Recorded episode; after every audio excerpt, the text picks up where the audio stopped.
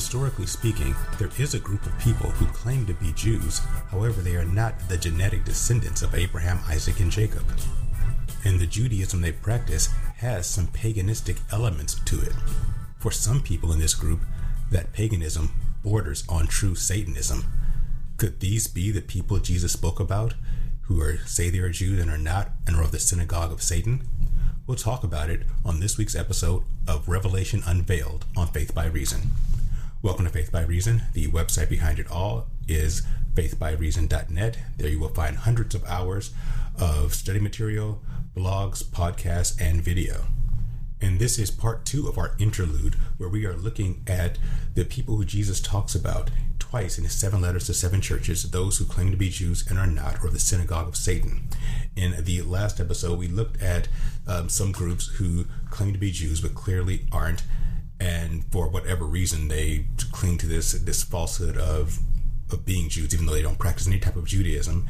And technically, they're not the people Jesus is talking about because they don't practice true Satanism and they are not really harassing Christians. However, there is one group we want to end by talking about. This final group is the most controversial of all for a couple reasons. Number one, they seem to maybe meet the criteria, but it's highly disputed. And it, there are people in, in, my research, I found that people who um, look at this group and put them in this category, many of them seem to be highly anti Semitic, and I don't want to run the risk of offending God and his chosen people. So instead of just giving you my words, what I'm going to do is read from, for you from a one of the research documents that I've, I've, I've looked at that gives a comprehensive overview of it. And I want to say right now, these are not my words. What I'm about to read to you are not my words. This is the words of this research document. And I'm not even going to mention the document because I don't want there to be any any confusion as to whether or not I endorse it. So I'm not going to tell you where it's from. I'm just going to read it to you because it gives an overview of these of who these people are and what they're thought of, and then I will will give commentary after that. So okay, I'm going to start reading right now. From the 7th through 10th centuries AD, there existed one of the most influential empires in all of history. An empire you've likely never heard of, and that's probably by design. This was the empire of the Khazars. The Khazars were a Turkic and Slavic people whose empire at its heights stretched from western Russia, including Kiev, north towards the Rhine River and modern day Eastern Europe, east to the Caspian Sea, and bordered to the south by the Black Sea, Turkey, and the southern steppes of the Caucasus, uh, Caucasus Mountains. For three centuries, the Khazarian Empire terrorized their Russian, Byzantine, European, and Muslim Arab neighbors, not through military force, but through economic exploitation. The land of the Khazars was strategically located at the nexus of the most important trade routes in the world the so called Silk Road to China, the western route to Europe, and trade routes to the Middle East all converged in Khazaria. There was no way to get imported goods without passing through their lands. The Khazars took full advantage of the situation by exorbitantly taxing all goods that came through their land and lending money to those who could not pay the tax at high interest rates. Through these practices, the Khazars became extremely wealthy and influential. They were also known for hoarding wealth, fiercely guarding their family bloodlines, and actively finding new ways to extract money from foreign traders, often through graft and actions which today would be considered racketeering. Because of this, the Khazars earned the infamous reputation as greedy, tribal, untrustworthy, possessing no honor, dishonest, cheaters, cruel, petty, and godless. There was actually a saying among the Arab states that said, The Khazars worship many gods, but the chief among them is mammon or money. After centuries of enduring Khazarian economic abuses, the surrounding uh, powers finally had enough and in a rare show of rare show of unity, show of unity, decided to band together and break the commercial hegemony of the Khazars. In order to enforce some form of morality on them, the Russian, Arab, and Turkish governments demanded that the Khazarian leadership convert to one of the three Abrahamic religions. The Khazars chose Judaism, partially out of defiance to their Muslim and Christian Orthodox conquerors, but also because the Jewish mysticism of Kabbalah appealed to them since the Kabbalah combines occultic paganism that they were used to with nominal Judaism. As their empire fell, the Khazarian people began to migrate to other uh, nearby areas, mostly southern and eastern Europe, Russia, and Germany. But their negative reputation as unscrupulous, materialistic, and untrustworthy miscreants followed them, with other populations considering them undesirable pariahs. Their nominal practice of Judaism, along with a not so subtle penchant for anti Semitism in the medieval church, led the Khazars to eventually be known only as Jews, specifically Ashkenazi Jews. This is why most people to this day who are considered Jews bear no resemblance to their alleged Middle Eastern ancestors, but are in fact indistinguishable from Eastern European Caucasians. This also explains why so-called Jews speak a hybrid, a hybrid Slavic slash Hebrew language called Yiddish. This also furthermore explains why these Jews embrace Slavic traditions, such as the rites of passage known as bar mitzvahs and bat mitzvahs. And additionally, this explains why, why devout, Khazarian mystics practice Hasidism and call themselves Hasidic Jews with their traditional black hats, black outfits, and curly hair. Due to their despised status, these Ashkenazi Jews were legally separated from European Christian society, relegated to ghettos, and culturally marginalized. Despite all this, the ruling Catholic hierarchy of medieval Europe found use for the Ashkenazis. The church, the, the, Catholic Church, was incredibly wealthy and longed to increase that wealth by lending money to businesses and governments at interest. However, they were prevented from doing so due to biblical laws against usury. The Ashkenazis, on the other hand, had no problem with this type of lending and had in fact used it to swell their coffers in Khazaria. The church used the Ashkenazis as their money lending proxies, giving them a small cut of the interest and property seized from non payment. It was a win win scenario for both parties. The church vastly increased their wealth and control while shifting blame for their unfair banking practices to the already hated so called Jews, the Ashkenazis. The Ashkenazis also gained wealth and status as the premier bankers of the world.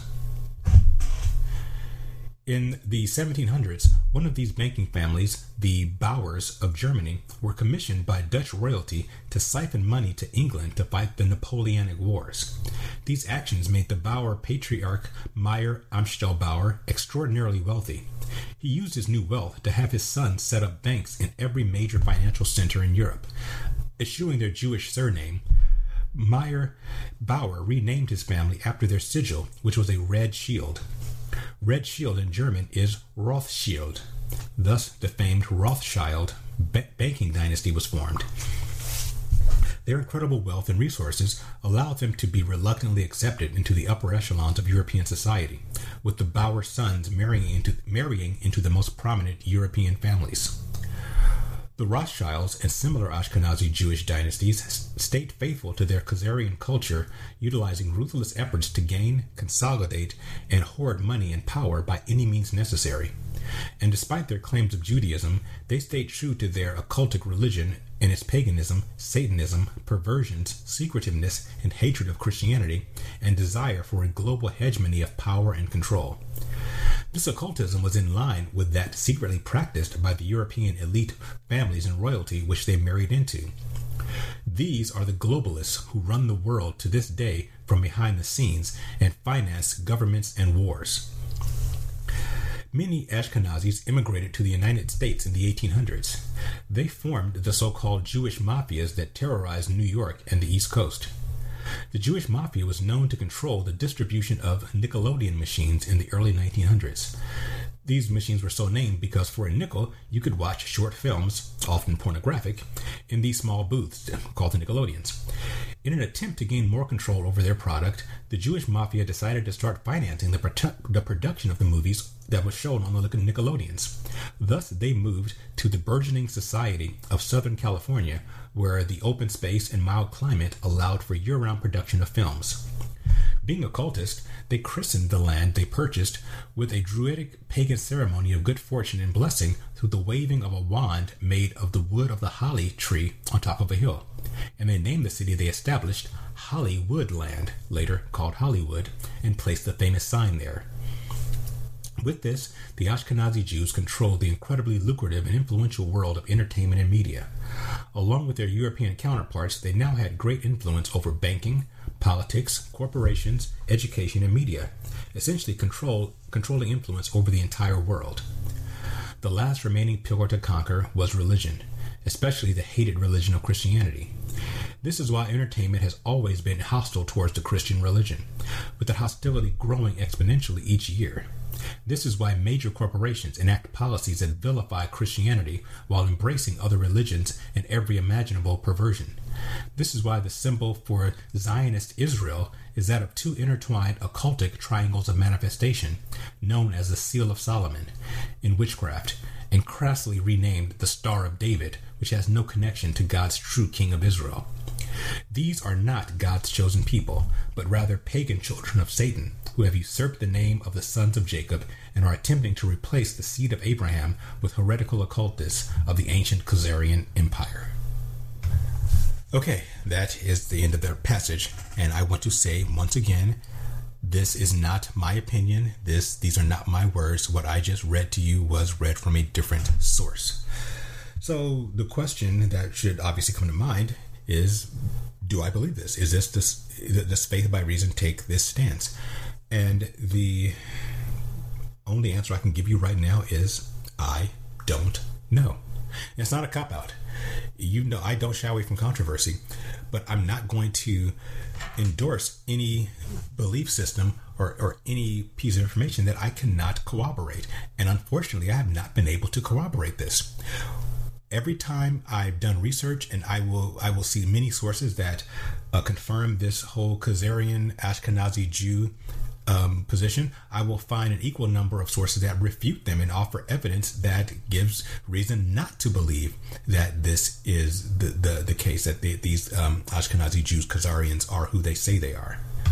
So, with evidence being 50 50 going in both directions, I cannot tell you whether or not I believe this is true. I can tell you that if it is true, if what I just read to you is true, it does explain a lot. I mean, it does explain why. Uh, people who call themselves Jews today, for the most part, especially here in America, don't look Middle Eastern. They look Eastern European. They really do. I mean, there are many, I've met and known many Jewish people who, honestly, they didn't tell me they were Jews. I would have thought they were just regular, you know, white people, regular Caucasians of European descent until they tell, oh, yeah, I'm, I'm, I'm Jewish. But they do not look Middle Eastern. And grant you could say, well, it's because of intermarriage, that, which would make sense, except for the fact that Jews don't generally intermarry. I mean, it's, it's pretty rare that Jews intermarry, not just for cultural reasons, but you know, throughout history, they've just you know, been shunned as a people, and it's it's pretty rare again that that they intermarry at least to the degree that they would lose many of their ethnic features. That doesn't mean that's true. That's just again, that's anecdotal. Also, again, it would explain why many people pejoratively claim that Jews run the world.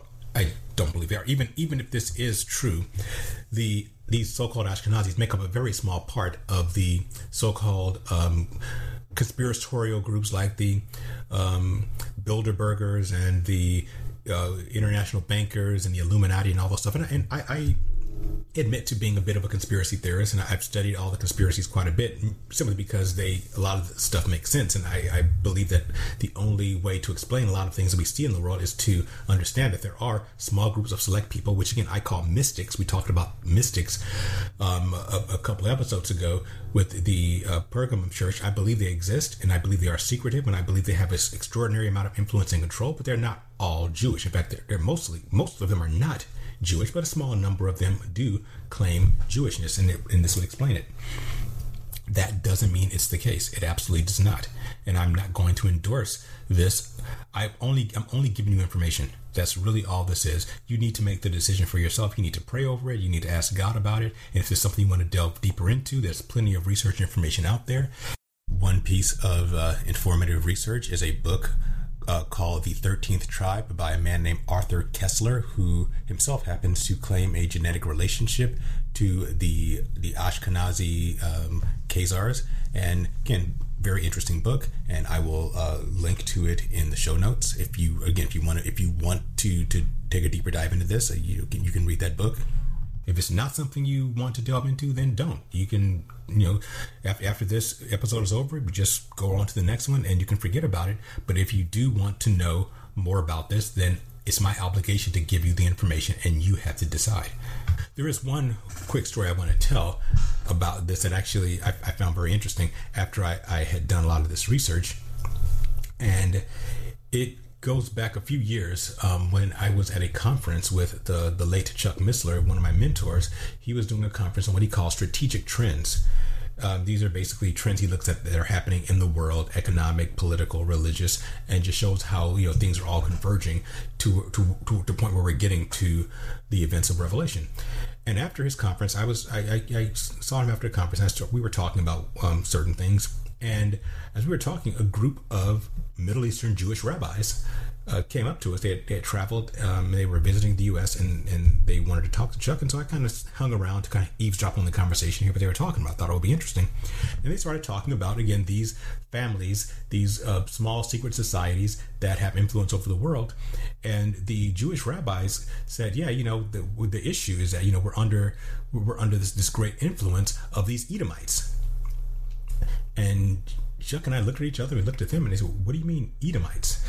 And they looked at us as if we were naive. And they said, "You know, the, the Edomites, the people who are running the world, claim to be Jews. You know, like, like the Rothschilds. These are Edomites." Now, let me explain quickly who the Edomites are. We talked about them, them briefly during the the letter to Smyrna, but Edomites are the descendants of Esau. Esau was the first son of, of Isaac, and of course, the second son was, was Jacob. Jacob was the progenitor, progenitor of Israel. Esau was his first son. Um, he gave up his birthright. He sold it for you know basically a bowl of porridge, and then Jacob cheated him out of um, his blessing. And traditionally, the Edomites, uh, be, the Esau's descendants became the Edomites. Edomites were the ancient enemies of Israel. They they fought each other for, for for decades and centuries, and finally, during the Maccabean revolt, right before the Roman Empire, the the Jews uh, defeated the Edomites, and they forced the Edomites to convert nominally to Judaism. It wasn't a true conversion. You can't force anyone to convert to a religion, but they so they were still pagans. And they were just pretending to be um, um, Judaizers in order to have peace, and you know, since they were conquered when Rome, uh, a few years later, conquered Israel, they found that the Edomites, or Idumeans as they were uh, called at that point, were were, were much more um, amiable, amenable to Romans, whereas the Jews were rebellious. So the Romans put Edi, uh, over the Jews, thinking that they were just another, just other, they, they, they, they were just Jews. And so they put the Idumeans over Israel, particularly King Herod, who was an Idumean. He was not a true, um, uh, he was not a descendant of Jacob. When the, so according to these rabbis, in 70 AD, when Israel was destroyed and Jerusalem was overthrown, many of these Idumeans fled. They were all Jews. All, everyone in Israel, Jews and Idumeans, were dispersed. But the Idumeans, they said, went north to the area that became the Khazarian Empire. That the Edomites were were a big part of Khazaria. That they were influential. They married into these Khazarian families, and they were still practicing their paganistic, satanic form of Judaism that they'd already always practiced. But they were again a part of the the uh, Khazarian power structure. According to the rabbis, these Khazarian Edomites are the ones who influenced the other leaders of the Khazar Empire to accept Judaism as the religion that was going to be forced upon them by their conquerors. Furthermore, these Edomites are the ones who became the great banking families, including the Rothschilds. Remember that Edom in Hebrew means red because Esau was known to have red hair. He was a very hairy person and his hair was red. And so red kind of became the sigil for Edom and Edomites and Idumeans. And the Rothschild again means red shield. So these Bauers who became the Rothschilds, they were also Edomites, and the Ashkenazi Jews are not just Khazarians, they are Edomites. And that is interesting because, as we talked about in the church at Smyrna, the Edomites were the contemporary people who called themselves Jews and were not, were the synagogue of Satan and were persecuting Christians. So it would just be po- poetic and just like uh, Jesus in his his wisdom and in, in, in the way he communicates to have the same people who he was speaking of contemporarily persecuting the church, claiming to be Jews, to actually be the people historically and prophetically who continued persecuting the Jews, excuse me, or persecuting the church, calling themselves Jews. So if these rabbis are correct, then it's it has been, it always has been Edomites, these ancient enemies of Israel, ancient enemies of God, who again throughout history have been persecuting the true church of God. Is this true? Maybe, maybe not. But if it is, let's look at if they meet all, if they check off all the um, the boxes here. If this is true, yes, they are claiming to be Jews. Number two, they are not Jews. They are either Khazarians or they are Edomite Khazarians. Number three, they are practicing a form of Judaism that is paganistic. They call it Judaism. If, if it's Kabbalah or something like that, it's actually Satan worship. And lastly, they are and have been persecuting the church from the beginning and all the way to this day. So, if, and that's a big if, the, what I've read to you is true and what these Jewish rabbis believe is true, then these folks would absolutely qualify as the folks Jesus is talking about who claim to be Jews and are not, are the synagogue of Satan and are persecuting his true church. But that is something that you are going to have to decide for yourself do your own research. If you're if you're led to do so and in prayer go down this road and decide for yourself. All right i'm going to wrap this up. Uh, thank you for listening. I appreciate it. Uh, please subscribe to this YouTube channel, Faith by you, you can just subscribe by uh, just um, hitting the subscribe button and the notification bell so you'll know when new videos come up. You can also subscribe on faithbyreason.net by putting your email into that right navigation area there, and you will uh, get these these new episodes as soon, as soon as they come up. And next week we are going to wrap up our look we're begin we're going to begin to wrap up our um, examination of the seven letters of seven churches by looking at the final letter and that is a letter to the church at laodicea this is the church that was lukewarm the church that would not take a stand one way, one way or the other and they were actually the church that was in the worst shape according to what jesus said to them and prophetically they would align with our current contemporary church. So that's kind of bad news for us in this day and age. We'll talk about it next week and I will talk to you then when we go to the, when we look at the church at Laodicea.